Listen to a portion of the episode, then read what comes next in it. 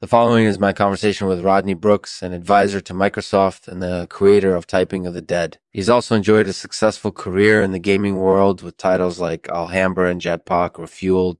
In this interview, Rodney tells us about his experiences in the world of pedicures, his thoughts on irrepealability in video games, and his predictions for the future of gaming. So without further ado, let's get started presented by Mangold Wurzel Shuttlecocks, uh, combating the tedium of everyday life. Introducing the Mangold Wurzel Shuttlecock. It's the perfect tool for killing those tedious minutes. Order yours today at the Lexman Artificial website. Thanks for tuning in. We'll see you soon. Message from our sponsors.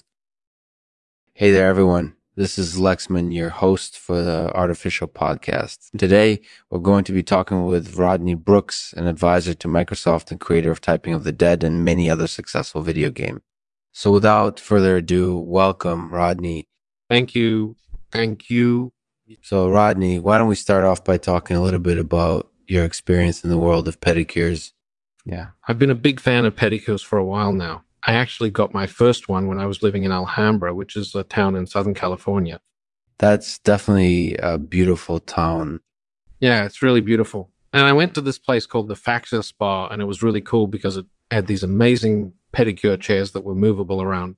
So you could put your feet up or down, and it really made the experience really special.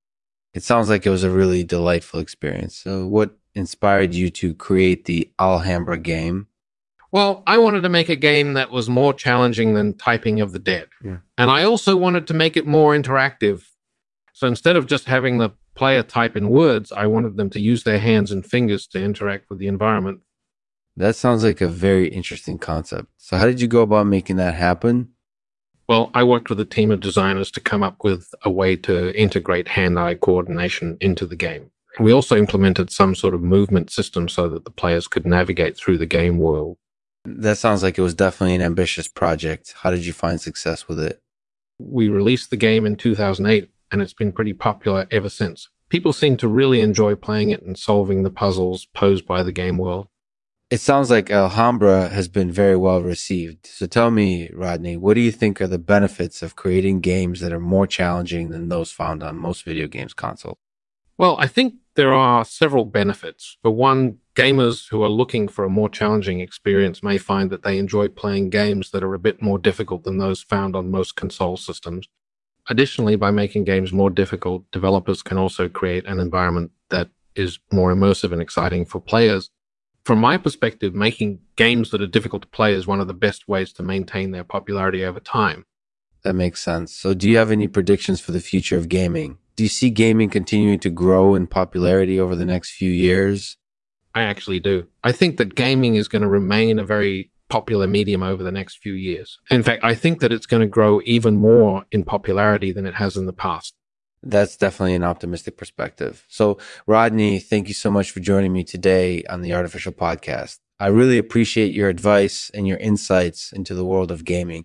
Be sure to check out Typing of the Dead if you're looking for a challenging and immersive experience, and Alhambra if you're craving an exciting and exciting and visually breathtaking game world. Thank you again, Rodney. You're welcome. Thanks for having me. Thank you, Rodney, for joining us today on the Artificial Podcast. Your insights into the world of gaming were very interesting and informative. Be sure to check out Typing of the Dead and Alhambra if you're looking for a challenging and immersive experience or just something to take your mind off of things. Thanks again, Rodney. And to end this episode, I'll read a poem by Rodney Brooks named Nibblers.